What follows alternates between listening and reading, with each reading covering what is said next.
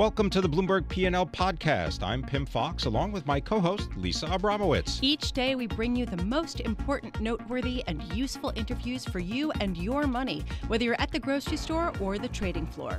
Find the Bloomberg P&L podcast on Apple Podcasts, SoundCloud and bloomberg.com.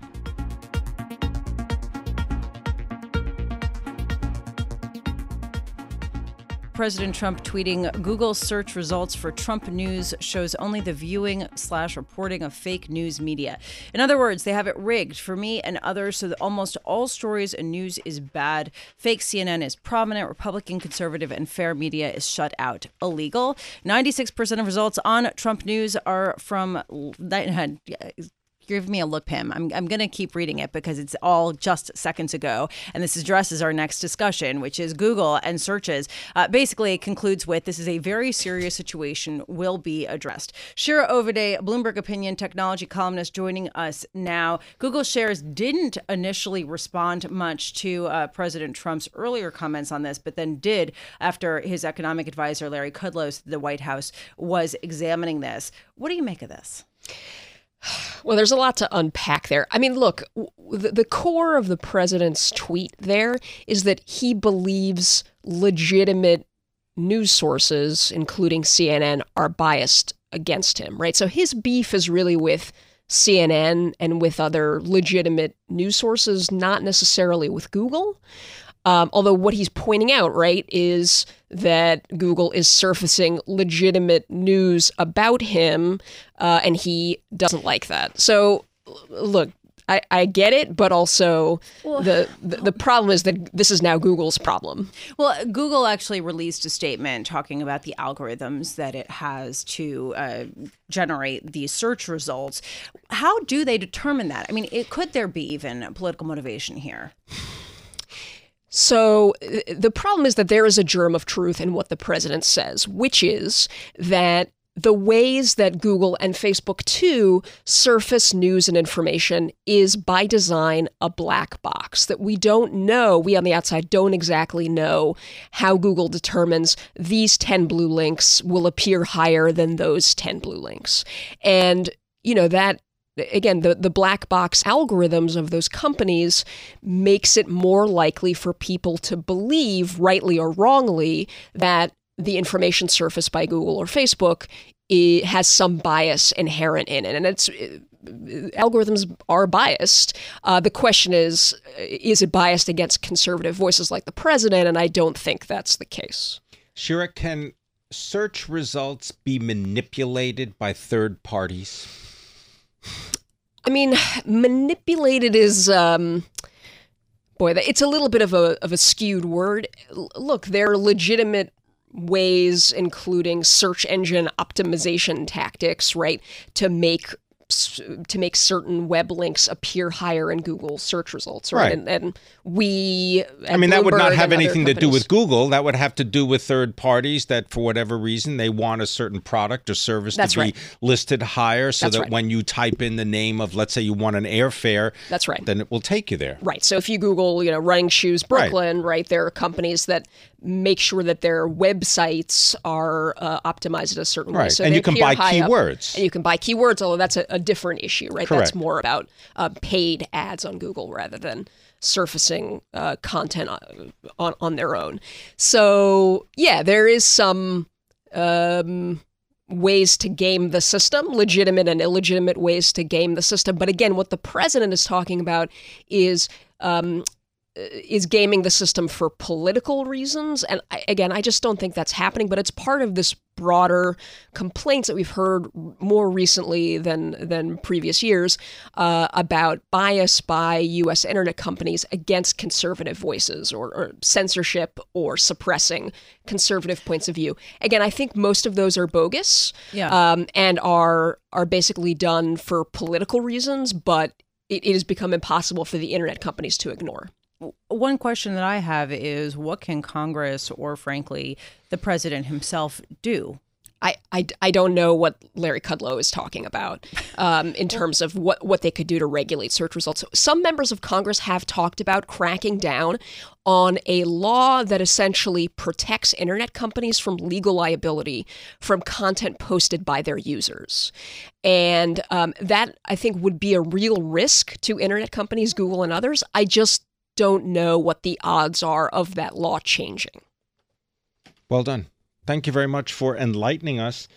As always, Shira Ovide, our Bloomberg technology opinion writer, knows everything about technology. Have you got a new iPhone yet? still my old iPhone. Still, still the old one. All right. Maybe we'll take up a collection for you. Thanks very much for being with us.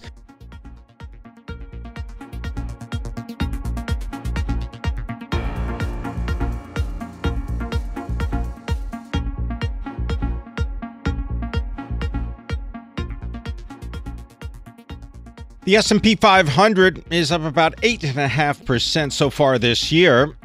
Jim Paulsen is the chief investment strategist for the Leuthold Group. They're based in Minneapolis. They help to manage more than $1.5 billion. Jim Paulsen, always a pleasure to hear what you've got to say about investing. And I'm wondering what is this term called capacity challenge? You talk about the bull market is now capacity challenge. What does that mean? well, one of the things, Pim, that I always think about is, you know, just the question we get lost in is there a lot of downside risk in this market or not?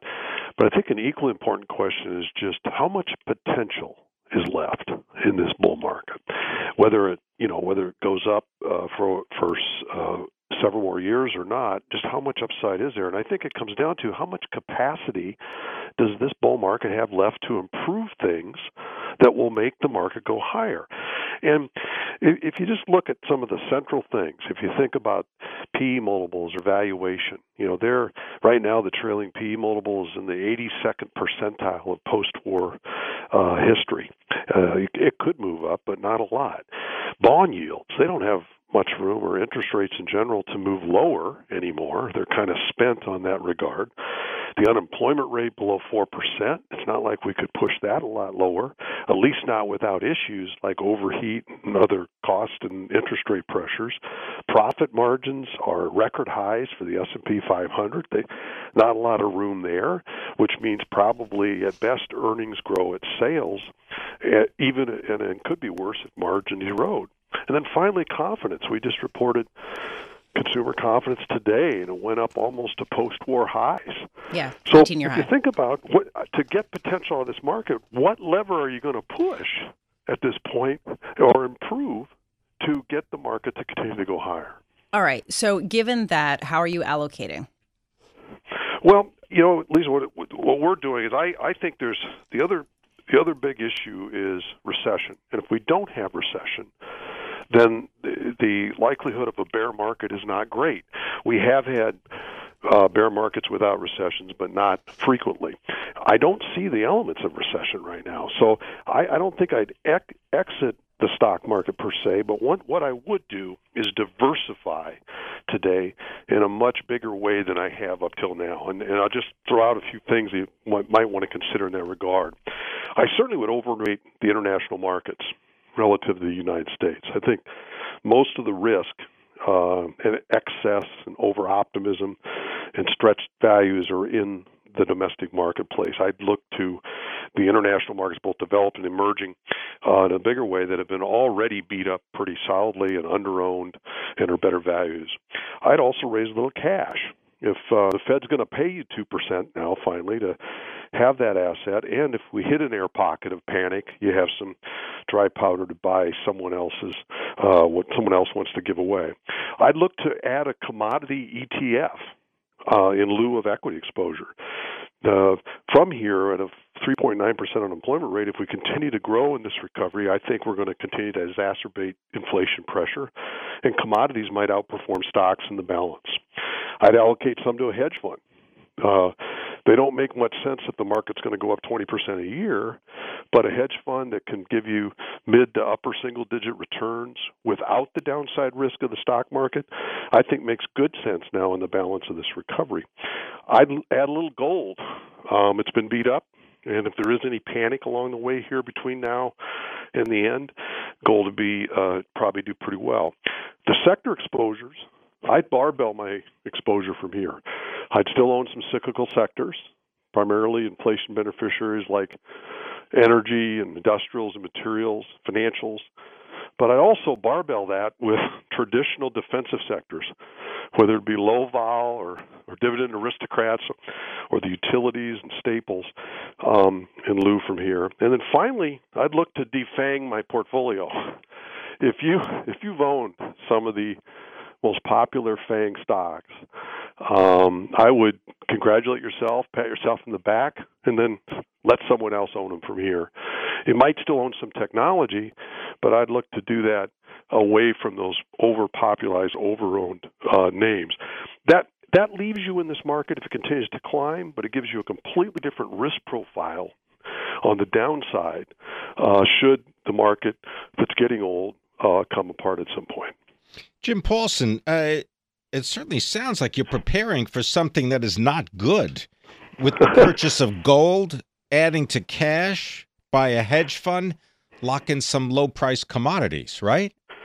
Well, I think the uh, yeah, I, I really think Pim that the uh, what I'm struggling with. I think the bull could last a while, but I don't think its upside is going to be that great. I think it's going to deliver buy and hold S and P 500 probably delivers mid single digit returns in the balance of this recovery at best. And um, so, if that's the case, there's other assets now that have very competitive profiles to that type of return profile, and they offer those without the risk that you're exposed to late in a bull market in in just uh, long only equities. Wait, this is actually a really important point. What is the return target that is re- reasonable for investors to go after in order to sort of uh, figure out what could be potentially valuable to hold to own? Yeah, I there's a lot of things that I look at. You know, uh, Lisa, like if you look historically from four percent unemployment rates or less, what's the return of the market? If you look at P multiples where they are uh, historically, what's the return of the market going forward? If you look at where intra-market correlations are today that are low, what's the return of the market? And a lot of those things, when you come when you deal with them, come up around uh, on average like five percent buy and hold total returns. I think that's what we're looking at now in the public U.S. marketplace, uh, particularly among large cap stocks, and with the potential that ultimately a bear comes and there's downside risk. If that that's kind of the profile, you don't necessarily want to be completely out of it. What if it goes on for another three years? Okay. But on the other hand, I think there's other things, uh, to Pim's point, commodities, cash, hedge funds, other things that can match that return, if not do better, and don't have near the risk profile at the end of it. Jim Paulsen, thank you so much for being with us. Jim Paulsen is Chief Investment Strategist at the Leuthold Group, overseeing about $1.5 billion from Minneapolis. Uh,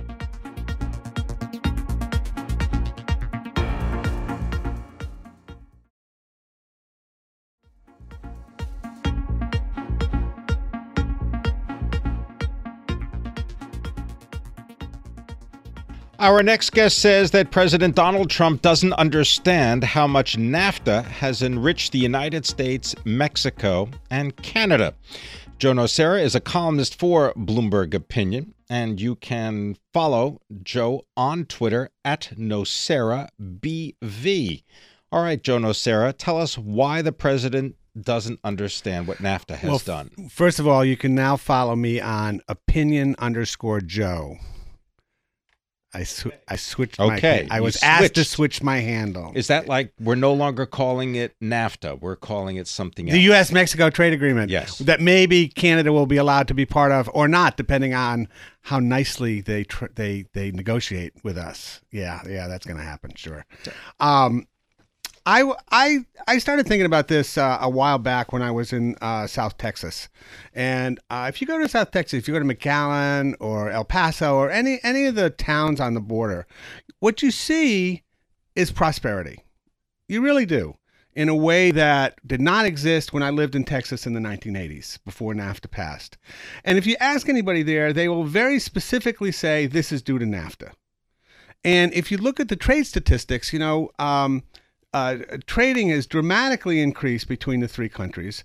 And when trade increases, jobs increase. And so, um, you know, the, the idea that NAFTA is the worst deal ever or whatever it is the president says is just baloney.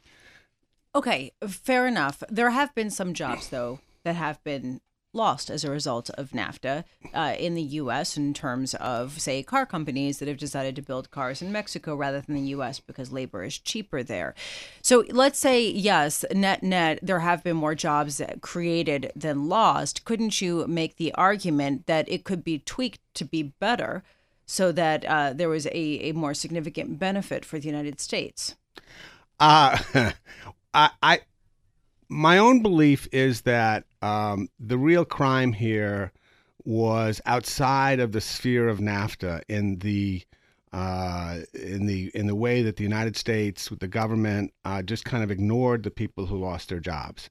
Uh, there was no retraining. There wasn't a whole lot of economic benefits, um, and I think that you know yes, maybe it could be tweaked to make it a little better for the United States. Maybe they have this new uh, thing in it that says uh, a certain percentage of the content has to be made by workers making sixteen dollars an hour. Uh, which is double what um, um, the day rate is in Mexico. So maybe that will be something that that does that. Um, on the other hand, you know, the NAFTA has created these complex supply chains that if you try to muck with them, you are going to really wreck the, the entire system in which ca- the way cars are built uh, and many other things too. Uh, th- one of the things about low tariffs is they allow for you know uh, factories to be put on both sides of the border and parts uh, and uh, various other things to go back and forth across the border as they as they make the parts and as they make the car and and all of this is a net good and a job creator. Joe Nocera, is this just politics? Well, some would say it's a diversion tactic for the president, given uh, what's been happening the last few days. That's that's one thing. It's, it's worth noting that the deal with Mexico isn't even completed. I mean, it's not even done yet, and they're declaring victory. Um, and and third, there's the whole Canada aspect of it, which is that you know how are you really going to have a NAFTA if you don't have Canada in it? It's it's kind of ridiculous. I want to home in on something that you were talking about, where what the the jobs that were lost, there was uh, some sort of lack of action on the part of, if not the government, and somebody else in terms of retraining some of these employees.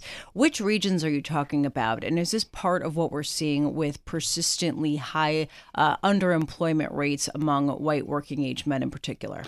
I think that's exactly right. I think the reasons we're talking about is is you know the Northeast, the the Michigans, the uh, Indianas, uh, the, the, the Pennsylvanias, that that part of the country, swing states. The, yeah, swing states with uh, with white men who vote for Donald Trump, which is also really telling because it's right ahead of the, the midterm elections, which makes me wonder how much trying to come to some to agreement or trying to say things are going to be better, uh, in particular for for car makers or people who have those jobs, how much is that playing exactly? exactly to the midterm election conversation? Uh, I think it's I think it's part of it, but I don't think it's all of it because you know three months from now there will be no effective change. Nothing will have changed. It's it's too it's too soon. It's too quick. But I'm sure that's part of the, I'm sure that's part of the way he's thinking about it.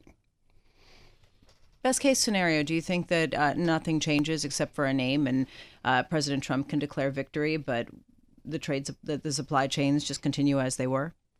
That is the best case scenario. The worst case scenario is the, is that this constant bullying of Canada forces Canada to, to, to act in a in a drastic way uh, that causes some of this to fall apart. Like what? Uh, that Canada that Canada that they don't have an agreement that that maybe NAFTA goes away. Maybe he does. Maybe the president does throw NAFTA out the window, um, which would be a terrible thing. Terrible for the economy and uh, terrible for the three nations. More terrible for Canada than the United States. Probably. Yeah, probably. It's a smaller economy. It's more dependent on the United States. Yeah, absolutely. Every everybody's backed into a corner here. Canada's backed into the corner. United States is backed into the corner. Well, hold on a second. Let's take a step back because President Trump can't do this on his own. He needs Congress to step up behind him and actually uh, ratify something. So, uh, you know, he could say whatever he wants, but it doesn't seem like Congress is necessarily 100% on board here, especially considering the fact that Congress is probably going to change in composition uh, following uh, this fall.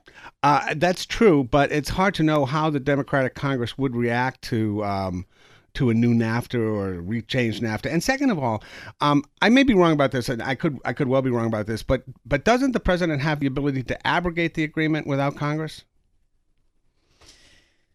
Uh huh. There's a question. I think that they need six months, though, to even Yes. take it up and, and to decide. Right. So, I mean, I don't know. Good question. I think good question. I don't know. There are some steps he could take by himself, but my understanding is for any substantive change in the agreement, it really does have to be signed off by Congress. Am I wrong on that? I, I believe I'm sure that's right. For any There's a- new trade agreement. There's one other factor here, which is that if they don't have an agreement by this Friday, and this is what makes it so ridiculous. Right. If they don't have an agreement by this Friday, the six month time span bumps into the new Mexican president's tenure. And who knows what he's going to want? Who knows if he's going to say, I want this exactly the way it is, or if he's going to have his own series of changes. It- it- it- what happened on Monday is really kind of inexplicable, not in terms of the politics of it, but in terms of the policy implications. in can I just ask you in the details of all of this when you talk about let's say automobiles, right? Uh-huh. SUVs and crossover vehicles are what Detroit really wants to sell. But those are made in the United States still. That's my point. That all of this consternation and challenge between let's say United States and Canada or United States and Mexico, you got Ford announcing they're not even going to make sedans except for the Mustang. right, Right. So I mean, right. Sedans are being made in the American South right, by non union American labor. right. Trucks and SUVs are being made in Detroit because they can make a profit paying, uh, you know, $16, $18 an hour. Right. And uh, American sedans. and in Kansas City. And, and American sedans Right. are being made in Mexico. I mean, it's pretty simple. right.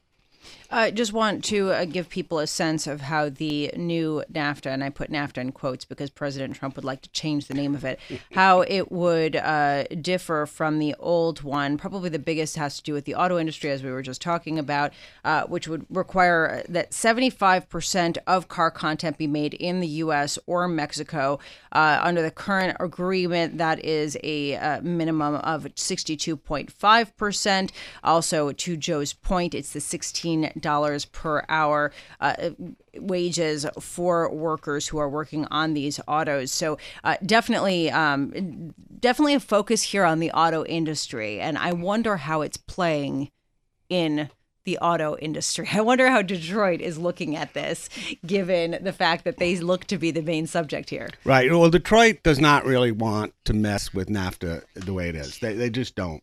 And uh, you know, the idea that the that that the president is going to insist that a certain number of uh, workers make sixteen dollars an hour that that that's going to stick in their craw. And anything that mucks up their supply chain, they've spent years creating these supply chains. Um, uh, and anything that mucks up the supply chain, they will not be happy with. All right. Joe Nocera, thank you so much. Always a pleasure having you on. It's always a pleasure to be on the Pim and Lisa show. Aw, Joe Nocera is a Bloomberg opinion columnist writing on all things, all things.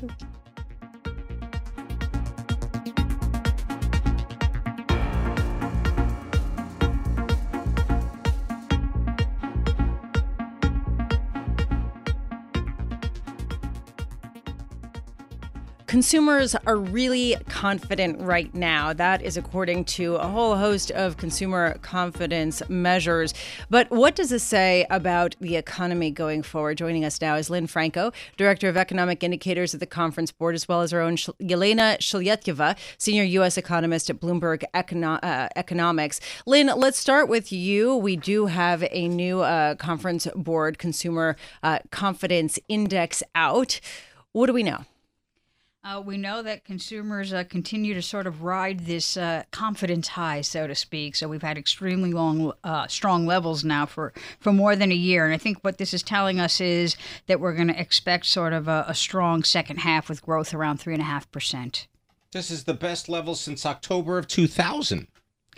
Absolutely, and it's coming on both fronts. They're telling us A, that present situation has improved both in terms of business conditions and employment, which are two key pillars of confidence, and expectations of well uh, have rebounded as well uh, after back-to-back uh, monthly losses there. So, uh, looking ahead, consumers expect more solid growth. All right, so Elena, come on in here. What does it tell you about the sort of where we are in the credit cycle or where we are in the economic cycle that consumer confidence is so high? Absolutely. So, for, but first of all, the Conference Board um, survey uh, directly asks questions about the labor market and and the, such strengths that we are seeing in the Conference Board survey today really reflects uh, the state of the labor market right now. That it is strong, the unemployment rate is falling. So, and that's uh, what we should expect, like strong growth in payrolls, like next week with that's what we expect. In terms of economic cycle we look at different kinds of indicators. The conference board survey the michigan survey and there's a big discrepancy between the two. The gap is widening. So that is a little bit concerning in terms of the economic cycle because usually the conference board peaks uh, towards the end of economic cycle whereas uh, the michigan survey reflects uh, economic growth uh, trends in general but I think as long as we have income growth, and that's uh, what is flashing really green in each and every survey, so uh, we should expect business cycle to continue. What about consumer spending? And first of all, I just want to congratulate you and welcome you on your return from maternity leave. Thank and you, Best Pim. wishes and congratulations on your so new cute. I on know. the new addition to your family. And I'm sure that that is causing some expenditures, not only on your part, but uh, on the part of members of your family. And and to that point, looking at the survey, if you're in the automobile business, get ready. People say that they're going to buy a new car. Same thing with homes, major appliances, and carpeting. Everyone seems to be out there buying. Everything went up in and the conference board survey uh, plans to buy within six months. Uh, that is a very positive development. And again, we look at different kinds of uh, surveys. In the Michigan survey, uh, the uh, conditions to buy actually deteriorated slightly. So, as economists, we have to uh, look at uh, a wide array of uh, different surveys and factors. And this is one to watch for sure because as prices go higher, people might find it less affordable to buy stuff. So, Lynn, uh, come on in here. I'm interested in this idea. It's a very strong labor market. People are feeling confident as a result of that. And yet, real wages, once you strip out inflation, have actually declined uh, over the past year. How do you square these two things? Uh, well, I think the fact that uh, strong labor market growth has also led to more employed consumers and hence more consumers that can spend. Uh, as Yelena pointed out, um, you know, projections are for the labor market to remain relatively strong for the remainder of the year. Our income expectations are actually up, so consumers are pretty positive about their earning potential. And I think this strong confidence level reflects a, a willingness to spend. However, you know, if prices begin to rise and inflation begins to rear its head, then we, you know, consumers' ability to purchase uh, items diminishes a little bit. But for right now, it looks like we're on very strong footing, uh, both in terms of confidence, in terms of spending, and in terms of economic growth for the remainder of the year. All right. So more of the same? Uh, more of the same. And while I know it's, you know, 90 plus degrees out there, uh, it's not too soon to start thinking about the holiday season. And if we continue in this confident mode with this uh, ability to spend and a willingness to spend, it could shape up to be a, a good season for retailers. All right, then. Well, it has been a good season for retailers throughout the year, so uh, that wouldn't be new. I still have to wonder at what point are wages going to increase uh, more than inflation. Lynn, just in 30 seconds, do you have a thought on that?